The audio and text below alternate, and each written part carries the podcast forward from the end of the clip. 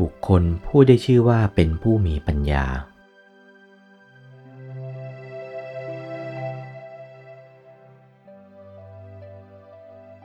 คนมีปัญญาจะเป็นคนชั้นสูงชั้นใหญ่เพียงเท่าใดก็ได้ ถ้ารู้จักทานการให้จะเป็นคนสูงคนใหญ่เพียงเท่าใดก็เป็นได้ อุตสาห์ให้ อุตสาห์บำรุงไป อุตสาห์รอเลี้ยงไป ถ้าว่าคนมีสติปัญญาน่ะ รอเลี้ยงไม่เท่าไรนักมันก็วิ่งฉูดไป ถ้าคนโง่เราจะต้องหนักหน่อยหนึ่ง นี้แหละ การให้นี่เรียกว่า เป็นประเพณีของคนมีปัญญา ไม่ใช่เป็นประเพณีของคนโง่ คนมีปัญญาอยู่ในสถานที่ใด หญิงก็ดีชายก็ดี เป็นใหญ่ในที่นั้น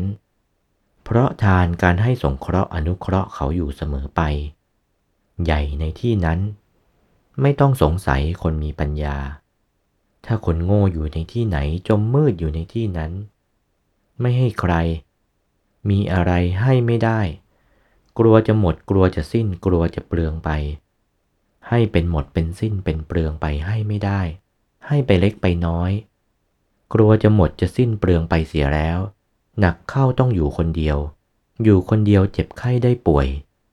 ไม่มีใครไปเยี่ยมไปเยียนเลย ราะอะไร ไม่มีอามิตรเครื่องร่อเลย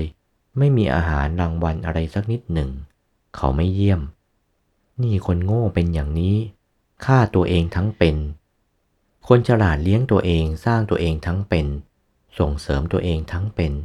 นี่คนฉลาด โอวาท พระมงคลเทพมุนี หลวงปู่วัดปากน้ำภาษีเจริญ จากพระธรรมเทศนาเรื่อง ทานานุโมทนากถา ฉากหลัง วันที่ 3 เมษายน พุทธศักราช 2499